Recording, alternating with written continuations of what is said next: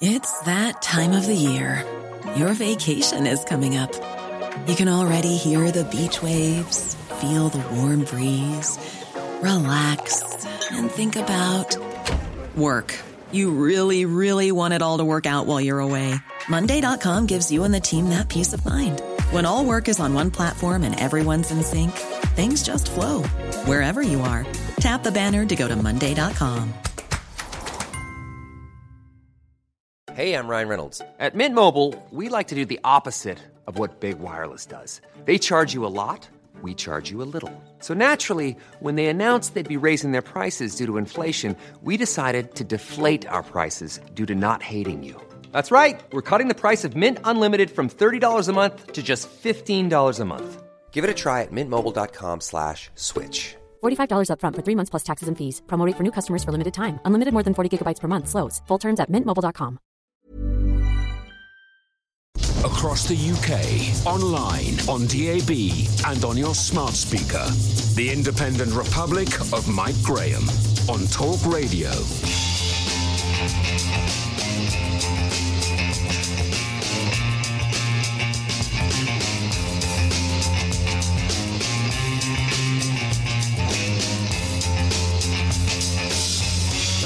Good morning and welcome to the Independent Republic of Mike Graham right here on Talk Radio. Well, here we are again, poised on the brink of a disaster, apparently, waiting for the calamity to take hold, apparently, and wondering whether there will be enough toilet paper to keep everyone going until the weekend. Uh, if you saw the state of some of the supermarket shelves over the course of the weekend, uh, believe me, this is one of the most ridiculous and pathetic reactions to something I think I've ever seen. Indeed, it has been a weird few days in coronavirus land. The Department of Health has now tested 23,500 513 people for the disease. And guess how many of them have come back negative? About 23,240. Now, it doesn't need me to tell you that that's quite a big number of people who actually do not have coronavirus. And despite this, there are more grave warnings about the end of days, the entire world becoming infected, and the shutting down of all public events. Meanwhile, despite Italy shutting down and putting over 16 million people into quarantine, flights from that country are still coming into UK airports. On Saturday, when I was at Gatwick, uh, waiting for my daughter to arrive from Vienna, there were three flights incoming from Venice, Bologna, and Milan uh, in the same hour.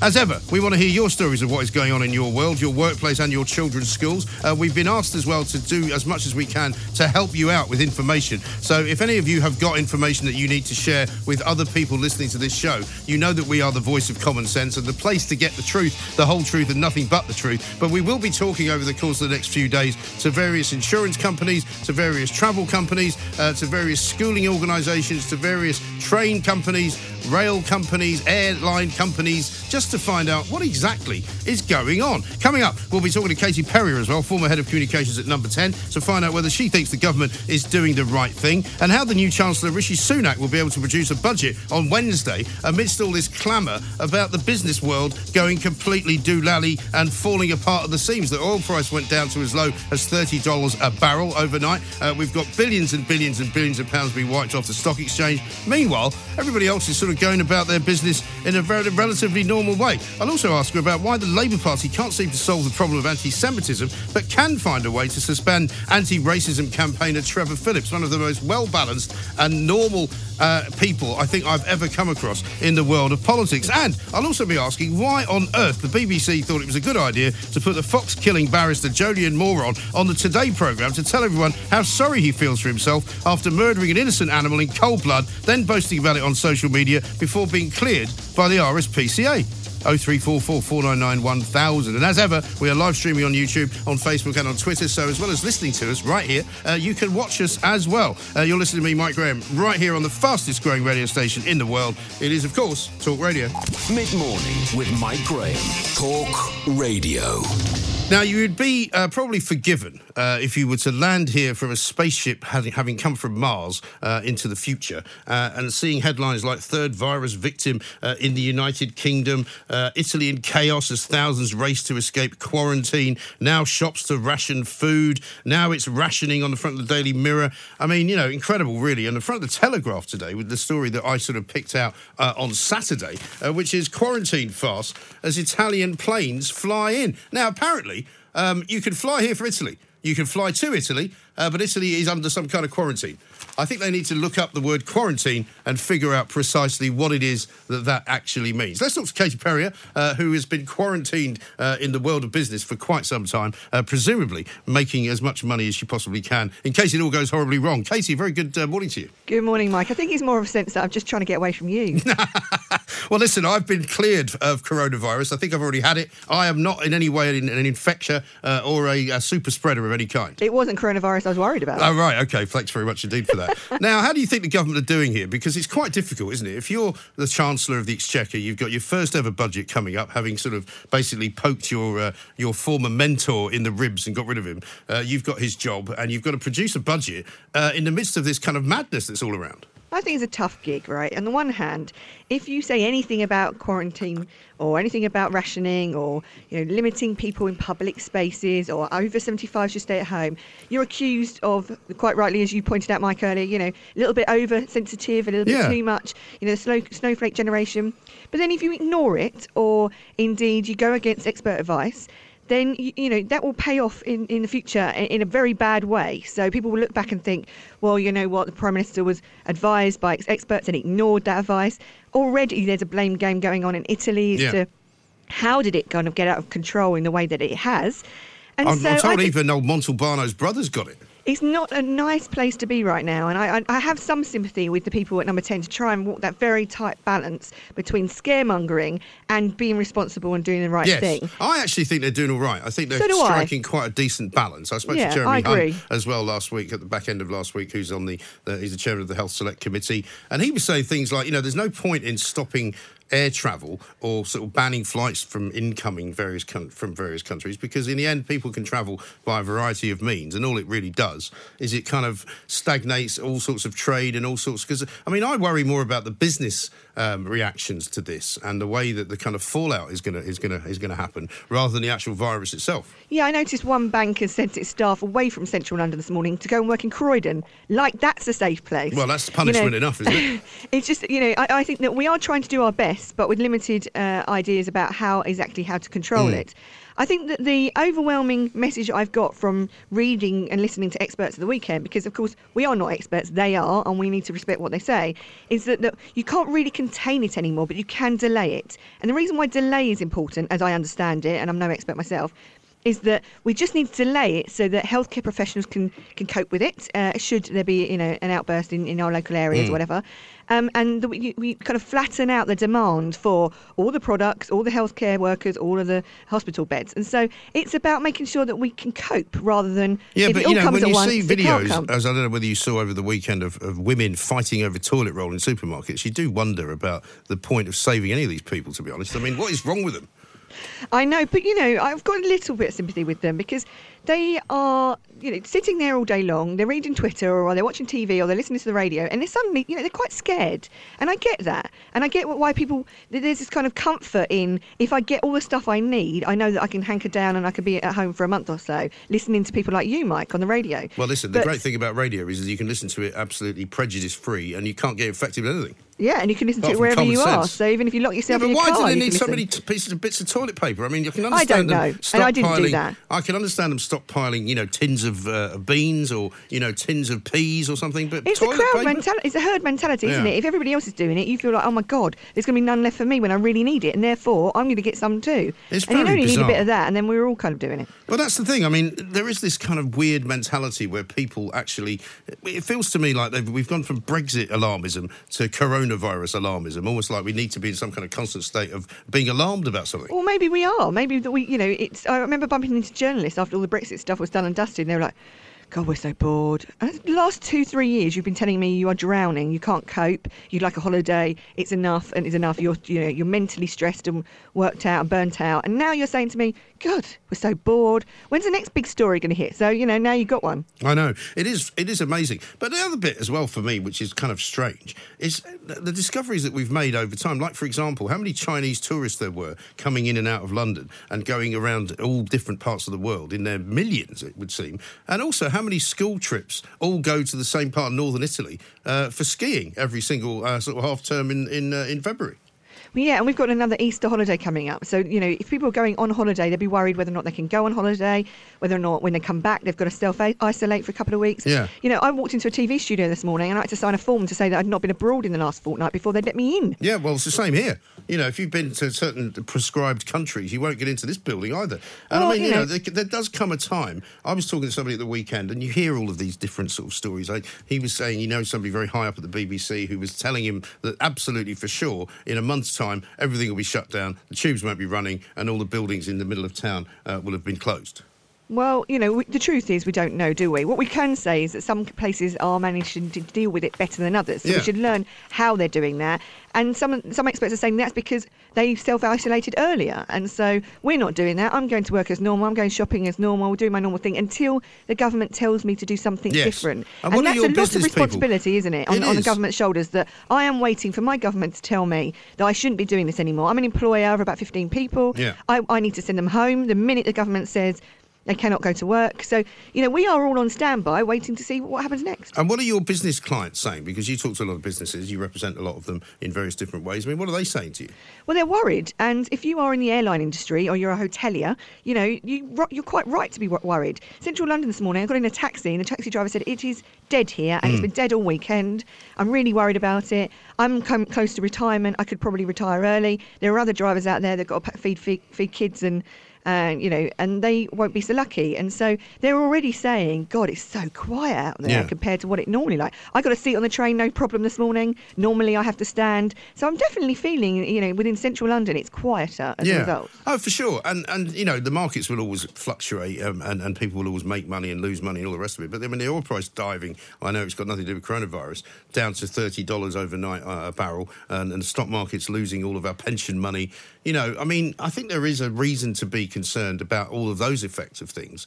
But you know, everyone I talk to who's in the long-term investment business says, well, you know, uh, if you're not going to pull your pension for five or ten years, you'll be fine. Exactly. I think that some of those investments are long term investments and they've always taken a knock. They took a bit of a knock over Brexit, bounced back fine, took a bit of a knock you know, in recession before. Uh, I think that we have to kind of sit it out, really. And what we are, what we don't know is how long it'll be. Um, and when we look at kind of other countries that are starting to to control their numbers and are starting to get on top of it. You know, after a while, China seemed to have turned a corner in terms of slowing down their numbers. Then we, we, we think that there's this kind of view in the business community, rightly or wrongly, and again, no one is an expert, that this this is kind of a summer blip that you know the back end of the summer everything will be fine and we will look back and thinking oh my god this you know that wasn't that crazy time Yeah. uh, in the world of business not necessarily you know, you know that's an easy flippant thing to say if you have a relative that has been ill for example but in terms of the world of business th- this is a short term kind of shock i Yes. think Meanwhile, in the land that time forgot, uh, which is what I call the Labour Party, uh, they're still having some interesting times. They've now decided to suspend Trevor Phillips, one of the most balanced and sensible people in the world of politics today, uh, because they claim he's been making Islamophobic statements. One of which he made some so long ago. I'm surprised anybody can remember. I mean, you know, I know that it's tough to get news stories in the media right now because coronavirus is filling up every newspaper and every airways, right? But even the Labour Party to pull that stunt has got to be saying something. I mean, right, you know, it, it turns out that if you're a member or you, in fact, you lead the Labour Party and you have befriended the IRA, you're best mates with Hamas, Yeah. uh, you invite Hezbollah to come for drinks, you uh, have share a platform with anti-Semitic people who uh, express racist behaviour. You're picketing the front line uh, alongside the Brighton bomber. All of that stuff. Apparently, that is absolutely fine. But to be Trevor Phillips, who has for many many years is someone that we look to for sound advice Hmm. on these matters. To suspend him is bordering on the ridiculous. It really is, particularly since they've struggled for now, what, several years to deal with the anti Semitic problem, which even Lisa Nandy, who's running for leader, says that they messed up and got wrong. You know, they're still sitting around without having solved it. They're all still saying, oh, yes, we must get to grips with it. But the people who are anti Semitic who are in the party are still in the party. It's an utter embarrassment, and every Labour leadership candidate left, both the deputy leader and leader, needs to come out today and say so. Yes. And say that this is absolutely ridiculous. That Trevor Phillips is, you know, Trevor Phillips is someone that says, look, you know, if lots of white people committed that crime over here, you should be able to say that. If there's a trend, uh, and over here, if lots of Asian people to commit this kind of crime, you should be able to say that because it's a fact and it's a trend, and we should look into it and say, is this something with all different communities, doesn't matter what colour you are, that we need to do? Do, do white people think it's okay to sexually uh, assault people, for example? Yeah. Do Asian uh, uh, families think it's okay that grooming goes on? The answer to all of those things, of course, is no. None of those crimes are um, acceptable. But we need to look into communities and say, why is it that that's a prevalent or a trend in one community over another? Yeah. Trevor has said that before, and people have said, oh, you know, it's outrageous. This is, you know, ridiculous. Well, the facts are Yeah, the facts, it's, Mike. It's, uh, you know, it's called telling the truth, isn't it? It's just the facts. Right. And, and, and for many, many, many years, no one's been allowed to say the fa- facts about anything or anyone. Hmm. And I don't have the facts to hand. I'm no expert. I keep on saying this on air this morning in case anyone thinks I'm an expert on anything. Mike, I'm not an expert on anything. Well, you're an expert on everything, actually. That's why we get you. on this show. But, Oh, you um, wait till you wait till you hear the next question I'm going to ask you. I just think that you know you should be allowed to say what the facts say for themselves, and, and should be allowed to discuss them and ask the question why. And is there anything more we can do as a society to prevent that? Yes. Um, and and Trevor, for opening his mouth over many many years, has suddenly you know uh, they've come down on him for for crime that seems to be, as you say, ages old. Yeah. And uh, yeah, highly ridiculous. Eh, highly ridiculous indeed. Now, just going back to the budget for a second, I've been t- talking to quite a few uh, new Tory MPs from the north of England, the ones who have got in uh, on that sort of red wall collapsing for the Labour Party. Quite a lot of them I find very encouraging because they're talking about the kind of old fashioned conservatism that we used to have, which was, i.e., the party of low tax, the party of, you know, less interference in your private life, the party of, of less kind of, you know, big government. All of those things that the Tory party has kind of seemingly given up on over the last 10 years. Uh, and I wonder whether you're hearing inside the Tory party whether there is, in fact, a move or a mood to try and get back to, to the kind of politics that the Tory party uh, was about before Cameron and, and Osborne kind of screwed it all up. I think it's a hard balance to, to, to make, but I'm um, quietly hoping that the budget is going to be much, you know, reflective of the manifesto, reflective of what an 80-seat majority delivered for Boris Johnson. And I think that we are, the Conservative Party, in terms of where we are as a country, are broadly in the right place politically to have all of those new seats join uh, in what's so-called red wall. By the way, no one knows where the red wall starts and where it ends. You can say anything about the red wall because it goes as you know far and as wide as you like. But basically, lots of seats who have never voted blue in their lives before.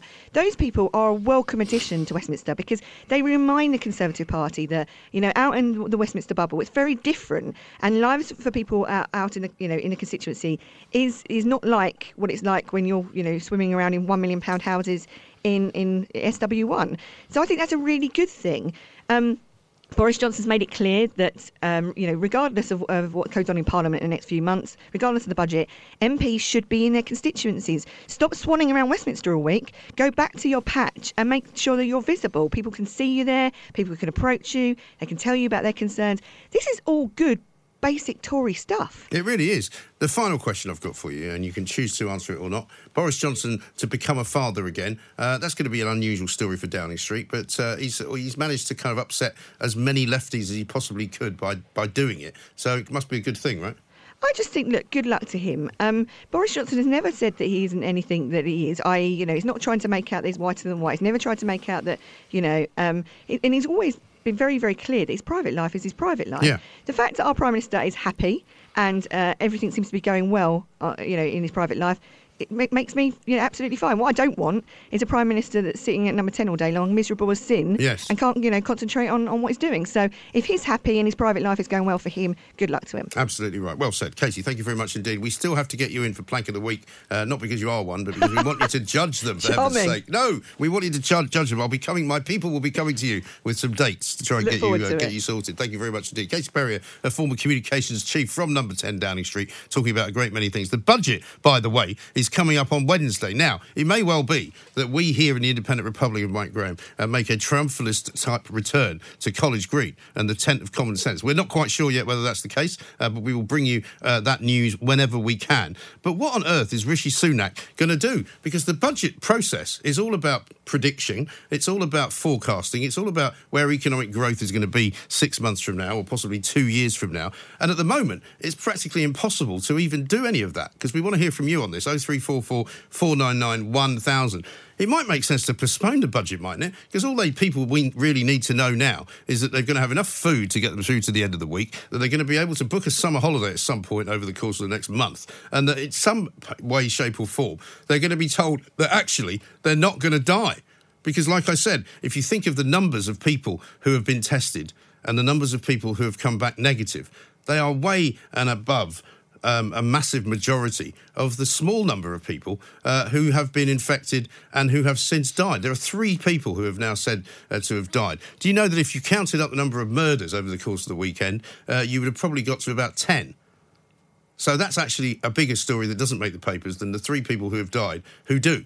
Do you see what I'm saying? 0344 499 1000. If you have been told you can't take a holiday, if you have been sent home, if your office has shut down, if your kids' schools uh, have been closed, we want to hear from you because you are uh, the eyes and ears of the Independent Republic of Mike Graham. You guys are the ones that give us the common sense. Now, coming up later on in the show, uh, we're going to be finding out uh, what happens at the first day of Alex Salmond's trial uh, up in Scotland because the former First Minister uh, of Scotland and the former leader of the SNP is about to embark on something which could be quite scandalous, uh, but we don't know yet exactly how that is going to go. But all eyes are going to be on Alex Salmond's trial uh, coming up very, very shortly. Uh, we'll be talking to Alex Dibble about that. Uh, we'll also find out why it is that working parents say they can actually have it all, but only if they're men. 0344 499 1000. Don't forget, uh, you can tweet us as well at uh, Talk Radio and at IROMG. You can text us uh, to, to 87222. Uh, text the word talk plus your message. We'll be talking about the oil price. We'll be talking about the price of petrol. We'll be talking about the budget. And we'll be talking, of course, about Islamophobia and the Labour Party. This is Talk Radio.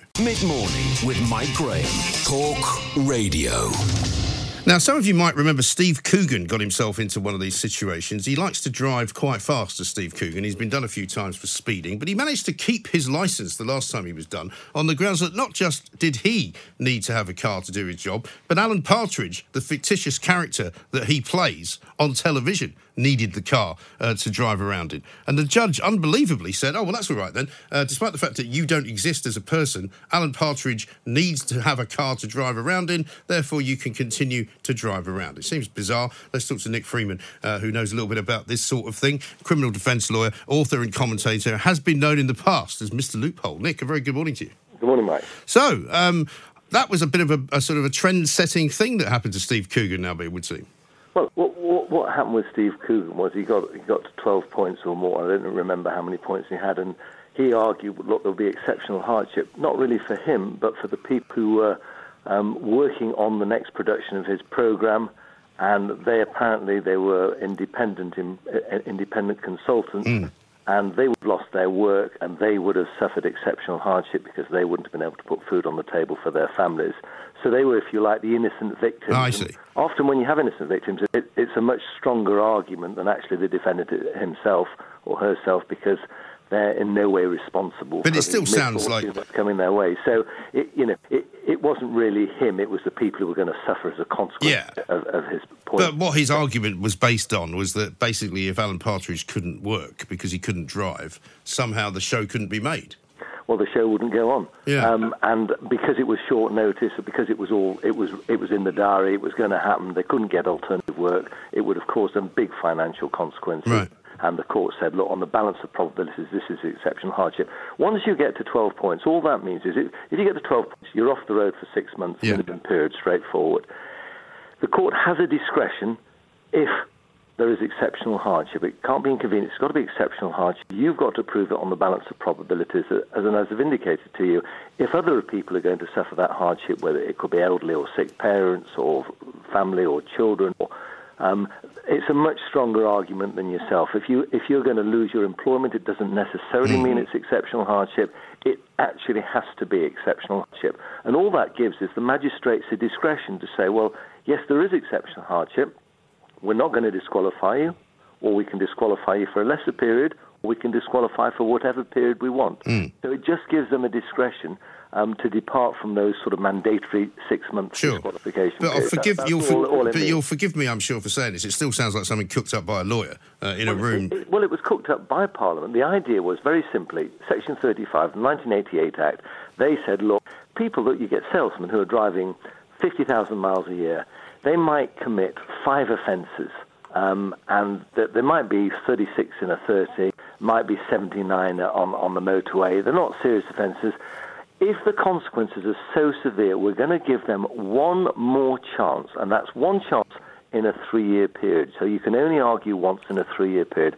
That was Parliament's intention. And the problem now is that lawyers, because the legislation was drafted in a clumsy way, mm. have the ridiculous situation where people are, are coming, getting a whole host of offences, and we read today a chap with 66 points, 11 offences of failing to furnish, turns up at court, says, look, I will suffer exceptional hardship.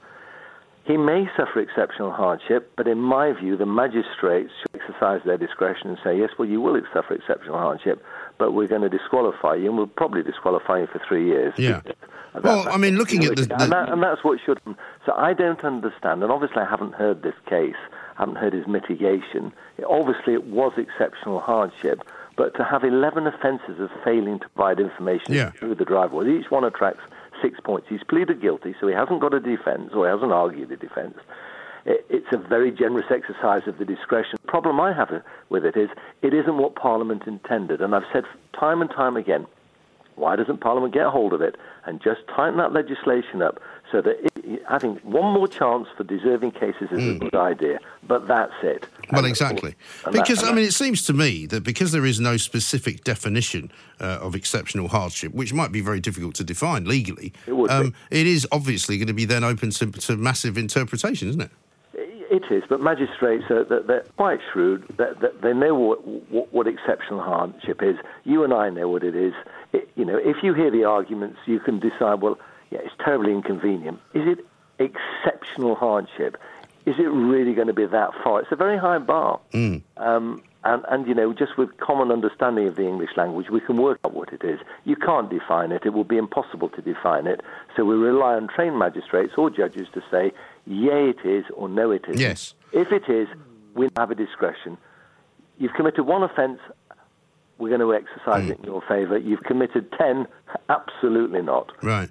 Now, what And about, what, what- I mean, in the case, just to go back to this case of Steve Coogan for a moment, um, surely his hardship that he was describing was a temporary one in the sense that, you know, if you're filming something and you're worried that people are going to lose their livelihood because that filming has to be interrupted, surely by the time you finish the filming, then the hardship disappears. So they could have said to him, why don't you serve your ban after you finish filming? No, because the ban is with immediate effect. Well, no, I get that, but why couldn't they have adjusted that and said, Because I think it was it was scheduled. You know, they've they've got their every every. There's a lot, as you will know, a lot booked in in terms of I don't know makeup artists, Yeah. film production sets, etc., etc., etc. For a program, it's all scheduled in. It's due to start on this date. And the problem with his case was the six-month ban would er- would would erode into that that that working period, which meant that actually the work couldn't take place. yes? No, I get that, but why not wait until the work's over and then say, now you've got Well, six months because ban? everyone else has their, their diaries are full for maybe a year or two years ahead, so they wouldn't be able to do it. But that's the problem with the law, it seems, in this country, because everyone that I've spoken to about that case thinks it's unfair, uh, thinks it was given special treatment because of who he was, and, and all of that. Uh, because if Joe Bloggs had gone into a situation like that and tried to convince a judge of exceptional hardship, he wouldn't have got anywhere near what uh, Coogan was able to get away with. And so people perceive things to be unfair, and usually means that they are. And in the end, the law says, oh, well, we can interpret this and we can interpret that, but we can't interpret the sentence. Well, why not? Well, I think, Mike, to be honest with you, um, if you're a celebrity or if you're somebody who's well known or you have a higher profile, you actually have more of an uphill battle. That, that, that's that, the reality. That's certainly the rea- reality in my experience. Of course, you might have better representation because you've got deeper pockets and, and can afford better representation, and somebody can argue more persuasively for you. Yeah. Um, but what you don't know is you don't read day in and day out of all the other cases because they just don't make the news. Sure. So you're, you're using as a barometer a case that received a massive amount of publicity, and I understand your argument. I haven't heard all the facts of the case, so I can't. You know, a, a court's made a decision. They've made it not because of Steve Coogan, but because of the people who were working on set who would have lost their jobs, would have lost their remuneration during that period of time. And that's really these are the people we should focus on. It, it actually had nothing to do with Steve um, Coogan. He he was the defendant, but but the, the hardship didn't relate to him. It related to others. Yes. No- I don't think the court for one second thought, oh. Um, Mr. Coogan, you're going to suffer exceptional hardship if you can't do this. It's the people whose jobs were dependent upon him. Yes, this- but the net result, and I don't want to get stuck on this particular case, but the net result is that Steve Coogan doesn't get banned from driving when most Correct, people would have done. correct. Okay, Yeah, that, I mean, that's the bottom line, isn't it? Well, it, most people wouldn't have a production set um, wait, waiting on hand whose livelihoods are dependent upon the Steve Coogan being able to drive. Yes, quite. Um, so- but let's talk about the war on the motorist in general, because I don't know whether you know how many cases of, of, of speeding are taken, how many people are banned on an annual basis. It seems as though there are now many people who should have been banned, as many as 10,000 plus, as a result of this kind of loophole that, that, are, that are not being banned. And I'm afraid if they are recidivists, if they are people who are continually speeding, and if you've got 66 points in your licence, uh, partly, as you say, uh, to, to, for, for other reasons as well, you know, these people might be dangerous. I think that, um, uh, that look, it's very easy to get a distorted view of what's happening. I think actually the number of people who are driving with more than 20 points on the license is actually very few. Um, but as I've said, it, it, should, it shouldn't happen and it should have one more chance so that the law needs to be taken hold of. I think the vast majority of cases that you're talking about, when you think, I mean, that there are millions and millions of people who drive on our roads, uh, and there are millions and millions of people whose livelihoods are dependent upon their mobility. Um, and, you know, when they fall foul of the law, uh, they have one more chance, and they're clearly arguing successfully 10,000 or whatever the figure was isn't that many when you look at it in the context of the, the, the huge number of people who are actually driving in and dependent upon their mobility. You know, if you have a salesman who's travelling up and down the country and the cameras are everywhere uh, and he's committed um, five offences over a three-year period and he's travelling 50, 60,000 miles a year, um, the courts say, look, you know, you're, we're going to give you one more chance, and you can't argue that again. I, I don't think that's wrong. I think Parliament wisely gave that the, the courts that discretion, and I think it. You know, we don't want robotical court court sentencing. We want a bit of discretion. No, but we want also a law-abiding populace, generally speaking. And if people who uh, break the law get away with it continually, then that makes it look bad, and it makes everybody else feel like you know they're being hard done by. But Mike, I think the statistics show something like 70% of people who drive admit speeding. That's, But that, that- reality that's, what's that got to do with it? in such a such a poor state that you crawl along. So you say, right, I've got a meeting at 11 o'clock. I'm going to leave two hours for that meeting. Yeah. Inevitably, you're going to have terrible, terrible congestion. There are going to be unforeseen things that happen en route. So when you get a little bit of uh, clear motorway, um, for example, you're going to say, look, I'm going to I'm going to creep up to 80 miles an hour to try and make good the time. I'm not saying it's right or it's wrong. In my view, the speed limits on motorways are too slow. They should be increased. Um, Yeah, but I bet you if they were, that would not stop people from speeding. It would just mean people speeded at higher speeds. So if you made it 90, you'd be, you'd be getting passed by people doing 120. No, I don't think you would because I think actually, um, you know, if you look at the 70 mile an hour, it was think, maximum speed of the Ford Anglia um, uh, in 1957. Um, you wouldn't want to go 70 miles an hour in a Ford Anglia. It's its maximum speed. I wouldn't. Most, no, most cars now travel very safely at 80 miles an hour. No, I get that, but I mean, all you've got to do is, dri- is go to Germany and see how fast people drive in Germany. Because only recent, until up to relatively recently, my understanding is that they didn't even have speed limits on some of the autobahns there, and the speeds. I mean, a mate of mine was once driving in France, right, um, and he was driving down the sort of Rue de Soleil, whatever they call it, um, doing a 90 miles an hour in his uh, in his family car. He was Yeah. overtaken by a guy towing a boat. Yeah, well, look, you're always going to have idiots, and they need to be taken off the road. You're always, whatever, whatever law you introduce, there are always going to be one or two who you, you know, you, you hopefully have your dash cam footage, and they're the ones that need to be removed for a long period of time. But the majority of motorists actually drive quite sensibly Yeah. Uh, and, and quite responsibly. Um, Yes, no, I agree. But I mean, your your timing is perfect because I'm looking at a story that's been released today. UK road commuters lost an average of 115 hours stuck Yeah, in traffic seven- last seven year. million pounds. I mean, it's horrendous. I was just saying at the weekend, I went to pick up my daughter from Gatwick Airport. The M23, which is the only road that goes to Gatwick Airport, pretty much, was shut. yeah, the, The whole road. You, you, you look, I, I drove back from the south of France on Wednesday, and you drive from France to Cannes, which is 750 miles, and you sit without a hold up. You just sit at a steady speed, Yeah. and it's absolutely clear. There's never a problem. The moment you get into England, it's just mayhem. Yeah. Uh, Do you think is that because of the toll roads? Do you think? I think that the to- I think that look, the infant, you know, we have smart motorways now. We've invested all this money in smart motorways. Those are ridiculous. and the lanes are too narrow. They're horrendously dangerous. You've got. Can you imagine driving along and you have a puncture, which can happen to anyone, and you, you're in a live lane, and where do you go? Because there's no refuse area. People who have designed this haven't actually. Well, we need all along every motorway to have an immediate place for you to move to if you have a breakdown or Yeah. if you have a puncture. And there is nowhere. So you have a stranded family. It, it's, it's just, you, you can't imagine the stupidity that has gone into the design. And then, of course, you're provided with false information Yeah. constantly. Um, so people don't trust the gantry information because it's inevitably it's wrong. Right. Whereas abroad, it's spot on all the time. They'll say broken lorry in lane one, Yeah. two and a half kilometres, and lo and behold, it is. So you don't have a hold up Right. because you know that that information is correct.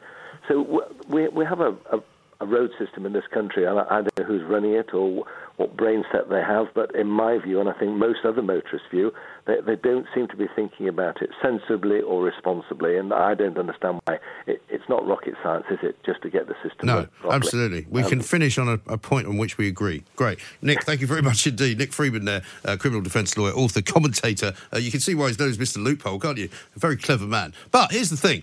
If you, as a motorist, are getting done, uh, why shouldn't everybody else be getting done at the same time? It's not right for people to be getting away uh, with breaking the law, in my view, whether it's speeding, whether it's failing to stop for a, um, a traffic light, whether it's a parking offence. You know, if you're going to get tickets, why should somebody else be able to get off them just because they've got a smart lawyer? That doesn't seem right. But what about 115 hours spent sitting in traffic? Certainly feels like I've done a lot of that.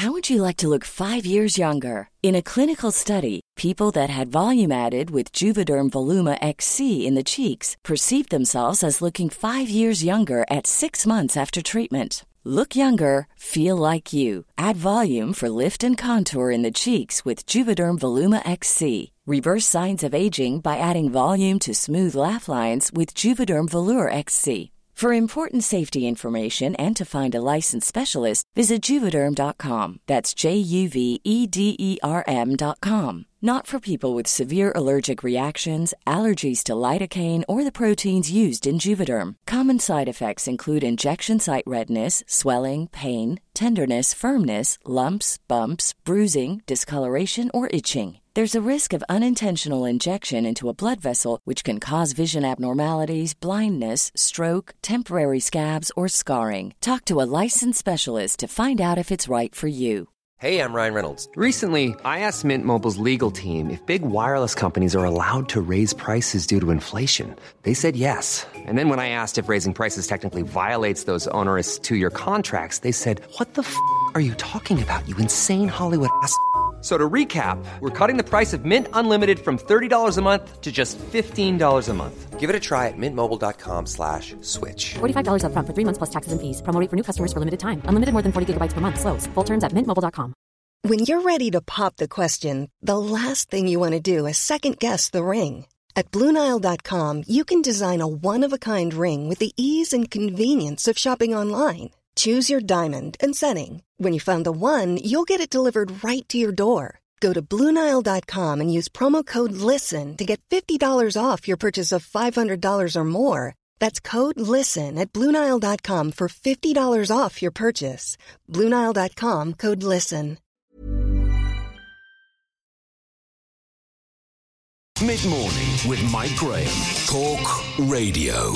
Now, just a few uh, details on this latest supposed infection. It would bring the number of UK cases to 280, uh, if indeed it turns out to be correct. But there are reports that a Transport for London worker has tested positive for coronavirus, uh, and that, of course, would mean uh, that people working on the underground might have to be in some way all tested to make sure they haven't caught it from him.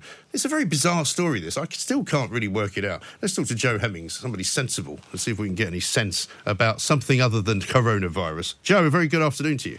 Good afternoon. Are you self isolating yet? Oh, well, I work from home, so there's a bit of self isolation going on. But I mean, this panic buying that's going on in the shops is insane. What is toilet roll all about? It's insane, isn't it? Fear coronavirus. I mean, I can understand people buying loads of tins of beans or something, but I mean, Yeah. it just, I've never seen anything like it. People fighting over it, heaven's sake. When I first saw that video, I don't know if you saw it over the weekend. I saw it. These three, I, I had the sound down, right? And I just assumed it was somewhere in America. Because, you know, I thought that sort of thing only happens there. And then, of course, once the sound went up, I was like, my God, it's in Britain. Yeah, no, it's it's it's terrifying because it's got nothing to do with our digestive system. It won't make any difference. No one will die if they don't have toilet paper. No, exactly. And So- without wishing to be too kind of graphic about it, it's not the world's most essential thing. You know, there are other ways of doing all of that, but that's another story. Let's not go there. Let's talk instead about having it all, um, including presumably coronavirus. well, let's presume not for now. Yes. with this particular reason. Yes, exactly right. But it doesn't surprise me that men believe they could rise to the top in their profession while still being a good parent. Because for men, and I'm, I'm saying this as a man, obviously, you know, of course men think they're great parents, but not necessarily everybody would agree. No, and actually, what's interesting about this research is that there's 50% of men who thought they could do it, 40% of women. That's actually quite a hike. It's normally double the amount. Yeah. Some research, it's double the amount of men. I mean, if you look at paternity leave, 30% of men in the UK take paternity leave. That's all, and it's only two paid weeks. Right. So they aren't off very long. So they go back to their careers. Uh, you know, women can take up to 52 weeks, Right. uh, paid for 39 weeks. Um, and even after, uh, when the first child is 12, um, studies have shown that their hourly rate for women is still 33% behind that of a man.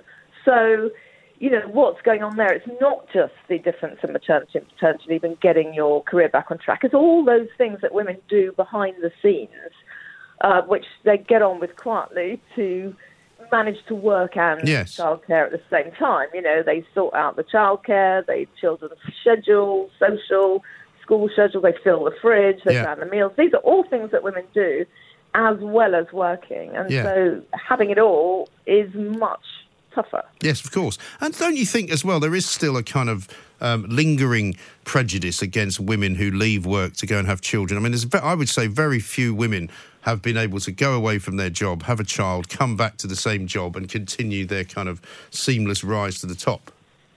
Yes, I mean, it should be much better. There's all sorts of legislation in place that shouldn't allow that to happen. Yeah. But of course, you know, behind the, the legal side of it, uh, it's it's much slower. Yeah, generally, women, even if they come back at the same level, they don't rise in the same way. There's that thought, well, if I had one child, they might have another.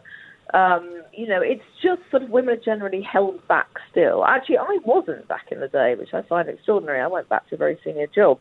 Um, but I think that was kind of groundbreaking at the time. Um, but for most women, I think that's a, it's a very unusual situation. I mean, certainly a lot of the women that I've known in journalism have struggled once they've gone away to have kids because it's a very fast moving business and you know if you say find your way up the greasy pole of executive stardom in fleet street you know um, if you leave that greasy pole you have to kind of start at the bottom again You do, and actually, freelance part-time work is quite hard to get. Yeah. Childcare, I think, we're the second most expensive country in the world uh, for childcare. So, you know, taking into all these things into um, account, it's actually almost impossible to get back to where you were financially, or indeed in terms of status, yes um, when you've had a child still in 2020. yeah absolutely right 50% of men thinking it's okay for them. Yeah. Uh, well, and yeah. so are we perhaps less um, shall we say equal than we thought Yeah, I think this happens time and time again in this research. You know, we, we all, as we say, all the legislation takes place, and yet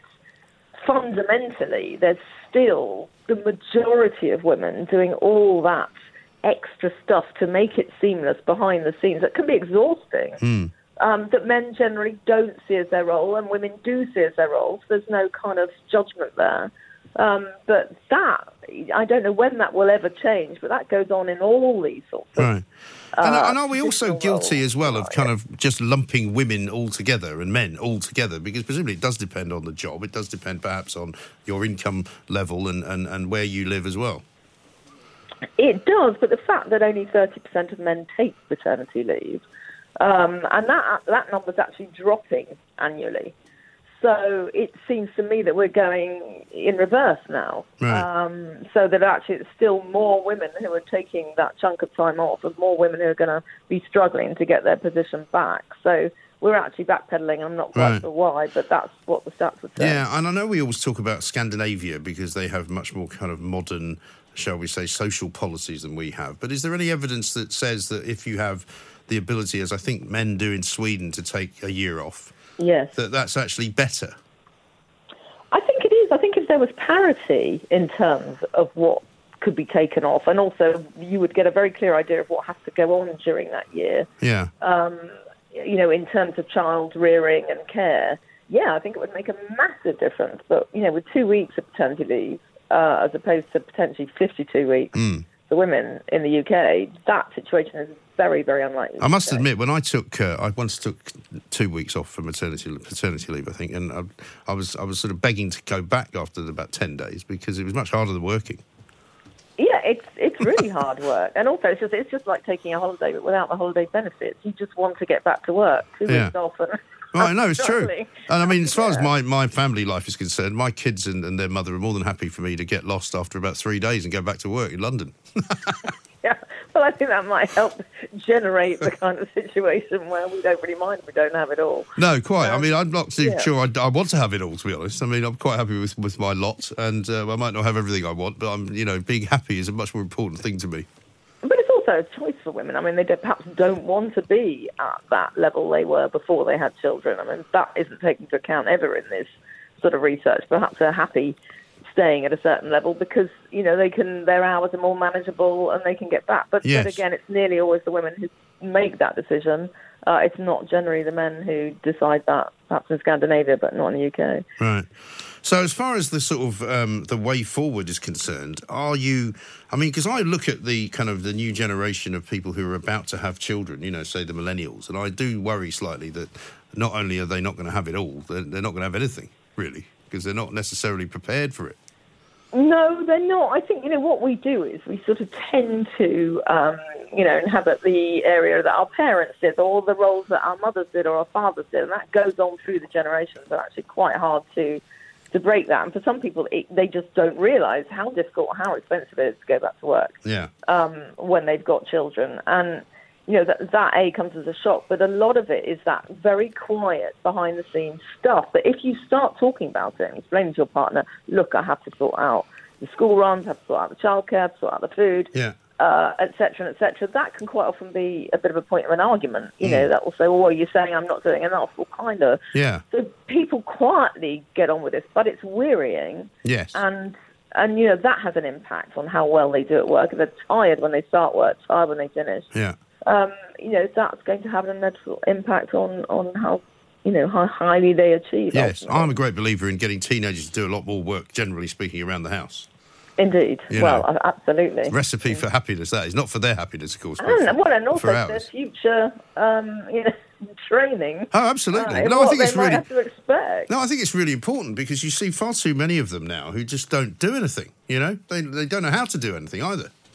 They don't know how to do it, and of course, you know, we as parents don't want to see, you know, that desperately untidy room for too long. And it's a very brave parent that can say, "Right, I'm shutting the door on bits of old pizza under Yeah. the bed." You know, eventually we do get in there and give it a clean. I mean, I hate- like I'm- next time it's your responsibility. I hate to bring politics into it, but when I saw Rebecca Long Bailey boasting on the recent Labour Party uh, leadership debate that she calls her six year old the king, um, and basically he gets whatever he wants whenever he comes and asks for something, I thought to myself, blimey, that's not a very good uh, example no, to, to a show anyone, is it? One spoilt child growing up there. Yeah, really. And I mean, although as somebody uh, once said to me, well, he sounds a bit, bit, bit like an individualist, definitely not a Corbynista. Which may well be true. But listen, Joe, thank you very much indeed. Joe Hemmings, a psychologist, telling us about the whys and wherefores of why uh, it would seem that women don't believe that they can have it all in quite so much uh, terms and quite so many terms as men think that they can have it all. Well, that's because men don't have to do very much. You know, I don't think I would really trust any man who says, "Oh, I do fifty percent of the childcare." I don't think they do. Men might think they do 50% of the childcare, but they really don't do it. It's not their way. But I'll take your calls on that as well. 0344 499 1000. By the way, I should give a special mention, because I haven't yet, to Extinction Rebellion at the weekend, because of course it was International Women's Day uh, yesterday, Sunday. And a load of women from Extinction Rebellion decided it'd be a great idea uh, to form themselves into a human chain, topless, across Waterloo Bridge. Um, if you're squeamish, I wouldn't uh, go looking at it because it's not very pleasant. But uh, I mean, what on earth are they thinking? What's going on? International Women's Day is not an idea that you're supposed to celebrate by blocking traffic topless. I really don't think that's a very good idea at all. They may have to make it onto the planks of the week list, which this week we're doing uh, in the company of James Max uh, from the Early Breakfast Show and, of course, Dawn Neesom as well. This is Talk Radio. Mid morning with Mike Graham. Talk Radio. The independent republic of Mike Graham on Talk Radio. Welcome back to the Independent Republic of Mike Graham, right here on Talk Radio. Dan Wootton coming up at four, and of course Matthew Wright coming up uh, at one o'clock. We've got lots and lots of, uh, uh, of tweets coming in as well at Talk Radio at IROMGs. Before I go back to the phones, uh, Joe wants to talk about Jolyon Moron. Uh, Moron belongs to that disgusting class of people with a misplaced superiority complex. We all know them, the ones who have been promoted well beyond their ability. Everybody loathes them, and yet they are the only ones who can't see it. I think that's absolutely right. He really is. Uh, Neo says this please stop tarnishing all men with the same brush, Mike. I had two daughters, did 50 plus hours a week, and still did all the cooking, cleaning, transportation, shopping, schoolwork, reading, and housework, and took no paternity leave. Hence why I'm now divorced. Well, I don't know why you got divorced. Presumably, it was because your then wife didn't do anything. But she must have done something because you can't look after kids and work at the same time, can you? Surely, unless you were working from home. Maybe you were. Uh, perhaps you could elucidate. Uh, let's talk to Gerard, who's in Crewe. Hello, Gerard. Hello, Michael. How are you, Uh, sir? Well, I'm, well, just recovering from a virus, but not the one we've all been talking about. Oh, about. well, thank goodness for that. Yeah, uh, anyway, I think I must have been ahead of our, my time then because 32 years ago, I was the one who took on responsibility for our girl and brought her up. Really? the reason for that, well, the reason for that, Michael, was pure economics. Yes. My wife has always been the clever one. She's always earned more money than me. Right. She's always been more hardworking than me and intentionally loyal as well. Right. So, did you guys make that decision collectively that the best thing to do would be for you to look after the, the kid? Yeah, she was way ahead of me in the earning scale and Yeah. has been for the past 30 years. Okay. So that's been down to us. So I, I think sometimes us men get a hard time because a lot of couples out there do sit down and say, "W- w- what, how, what's going to pay the finances? Yeah. What's going to pay the mortgage quicker? Right. It, it's not as clear cut as some people say that it's always men. Most- No, but I mean, you must have been quite an unusual father in those days, though. Possibly so, yeah. I mean, there's a funny tale, but I can't tell you over the phone. I had to stand at a bus stop lots of times on my own, and I looked the very odd one out. And I did get a few comments saying, "What you do standing there outside the girls' school?" I know. your daughter?" Well, it's true. I mean, I, I, I whenever I was ever in a position because I've worked so many different strange hours and stuff, I was able to take my kids to school and pick them up quite a lot, depending on you know whatever job I was doing. And I was very often, even nowadays, um, uh, uh, very much in the minority of, of men picking up their school children. Yeah, I, I do. So, I mean, we don't live too far away from school now. I do see an awful lot of men now are taking that responsibility. Yeah. But when I was in the civil service for 30 odd years, most of my bosses were, were women, uh, and they were the better ones, to be honest. I, I'm not here as a sales rep for women, but they were the better ones to work for because, unlike some men, they didn't have to prove themselves when they came into the department. Sure. Yeah, no, absolutely right. Well, shame Priti Patel can't appoint a couple of women to run the Home Office, but that's another story. Gerard, thanks very much indeed for your call. I know, I know, listen, I know an awful lot of men who have taken time out of work and decided that they want to spend time raising their children at home. It's not something that I would have volunteered to do, and I don't say that with any rancour. It's just not for me. You know, I'm I'm very well aware uh, that women are better at bringing up children than I am. It's that simple. Let's talk to Tony, who wants to talk about Priti Patel, funnily enough, in Somerset. Hello, Tony. Hello, Mike. How are you, mate? Very well, sir. What can I do for you? Uh, well, you've probably seen that I'm quite vocal with you on Twitter, but um, uh, I'm the one that keeps bringing up about um, Ash Sarkar uh, Oh, and yeah. the Priti Patel Yes. Guardian thing over the weekend. Yes. To be honest, if that cartoon was of Diane Abbott or Dawn Butler, there'd been uproar, wouldn't there? Oh, of course they would. I mean, there's one law for one lot of people and one another law for another lot of people. I mean, it's quite. I mean, I, I'm not one of those people that takes offence at cartoons, but it's a pretty offensive cartoon, isn't it? Well, yeah, and then some people have also cropped the one of Boris out, cropped him out of the photo as well. But the, the the thing that riles me the most is that the BBC are now giving these people platforms, Yes. like Ash Sarkar, Right. all the time. I'm so glad you got Darren Grimes with you later on. Yes. Uh, because I think I think he's a legend. What Well, I think he is, and he's been through some terrible experiences at the hands of these lefties who tried to basically criminalise the poor guy and make him out to be some kind of lawbreaker, which he clearly wasn't. Well, we've got people like him, and we've got people like Tom Harwood who actually stand up for the for, for the proper people, as Yes. far as I'm concerned. Yes. Uh, we, we we get shot down at every opportunity, but these uh, the Guardian, I, I, I would love to see it go up in flames. Well, do you know what the funny, the funniest thing about the Guardian this weekend is that the, the, they've got their knickers in a twist collectively um, about a piece written by Suzanne Moore. Because Suzanne Moore, who is one of the more intelligent writers in this country and is one of the more uh, sort of interesting feminists in this country and has been for a very long time, she's actually written a piece about the trans debate and about how you know you can't actually be a woman just because you say you are. Um, and they're all now trying to boycott their own paper. 300 people who work for The Guardian have tried, have sent a petition to the editor to not publish Suzanne Moore. My God, they're morons, aren't They they? really are. They're sort of eating themselves collectively. I wish they would. Yeah. well, yeah, exactly right. Fantastic. Tony, thanks very much indeed. Tony there uh, in Somerset uh, talking about that. Lots more of you want to get on. Lots more of you will get on. There's plenty of time for it still. We're here until one o'clock. 0344 uh, 499 1000. Uh, lots and lots of action going on in the coronavirus world. We've been covering the Alex Salmond trial. He's pleaded not guilty to all charges, by the way, uh, which is the first development of the day from that particular court in Edinburgh. We'll bring you more news from there as it happens. But also, of course, um, many uh, coronavirus stories going around this morning as well. We've basically got um, supposedly the first case in TFL, which is Transport for London. Somebody who is working inside the traffic control centre in the centre of London is supposed to have been infected. We'll bring you news on that. Also, lots of reports doing the rounds at the moment about the Six Nations. You might remember that last weekend the game between Ireland and Italy was cancelled because the Irish didn't want anybody from Italy travelling to Dublin to watch the game. So that was cancelled. The England Italy game, which is taking place in Rome,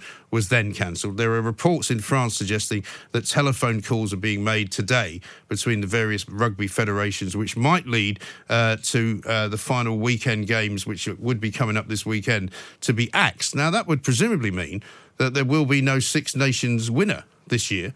Um, now, if that's going to happen to the Six Nations, who's to say that that could happen or could not happen to the Premier League as well? And I know we joked about this last week, uh, but if Liverpool were to be not crowned champions as a result of the coronavirus because the games could not be played, then I think that would be pretty. Uh, bad news all round, wouldn't it? But we'll bring you news of all of that stuff, of course, as and when we can. Uh, I've been asking you for your reports on panic buying and what people are doing. Let's talk to Graham, who I think is in Peterborough. Hello, Graham. Oh, good afternoon. Hello, what can you tell me? Yeah, I uh, had to do a little drop in to, well, it was panic buying by myself, um, just to make sure that the red wine stocks were up to the uh, level that I think would be uh, accommodating. That's a very good idea, that, yeah. But, um, yeah, the toilet roll was flying off the shelves. I don't understand that. I mean, I might be being stupid here, but why do you, why do people need so much toilet roll? I don't know. Um, I remember the panic buying of the uh, 70s. Yeah. Potatoes, sugar, toilet roll. Yeah, I mean, I've got my, my own little stash, but that was because of Brexit. right. Well, this is this is what I worry about. The, the the fears over what was going to happen after Brexit have now sort of have now been sort of uh, transferred now to the coronavirus world, and so people now are frightened that we're going to run out of stuff because of the coronavirus. I'm now beginning to wonder whether we actually now have a nation of complete idiots. Um, You know yeah, well, probably. I'll tell you what place that you could send them to. where? I was on um, my uh, uh, sort of wholesale paper round today, Oh yeah. up in Spalding in Lincolnshire. Hmm. I went place, past a place called Two Plank Lane. Really? Yeah, it, it does exist. That'll do. Fantastic. Well, I'll send. I'll, I'll see if I can get a, a, next time you go past it. Send me a, take a picture of it. and Send it in, and we'll put it up on the uh, put it up on the website and tell people to head there. Very good indeed. Thank you, Graham. Uh, in Peterborough, there is some kind of strange mentality going on. I mean, I have absolutely no wish to stockpile anything. Right? I just don't. No way will you get me doing that under any circumstances. Why would you have a house full of stuff that you may never use? Uh, on the grounds that you know it's like these people who prepare for the apocalypse. You know these kind of uh, survivalists out in America. You know who have these underground bunkers because they think that somehow the world is going to end, or you know the aliens are going to arrive and kill everybody, and they're going to have to hide for years and years and years in these nuclear sort of uh, bunkers. It's bonkers, isn't it? Talk Radio. Across the UK, online, on DAB, and on your smart speaker. The Independent Republic of Mike Graham on Talk Radio. If you enjoyed that, be sure to catch the whole show 10 till 1, Monday to Friday on Talk Radio via DAB, online, or via the Talk Radio app. And if you have an opinion on the stories we cover, we'd love to hear from you. Call us on 0344 499 1000 or tweet at Talk Radio during the show to have your say. Mid morning with Mike Graham. Talk Radio.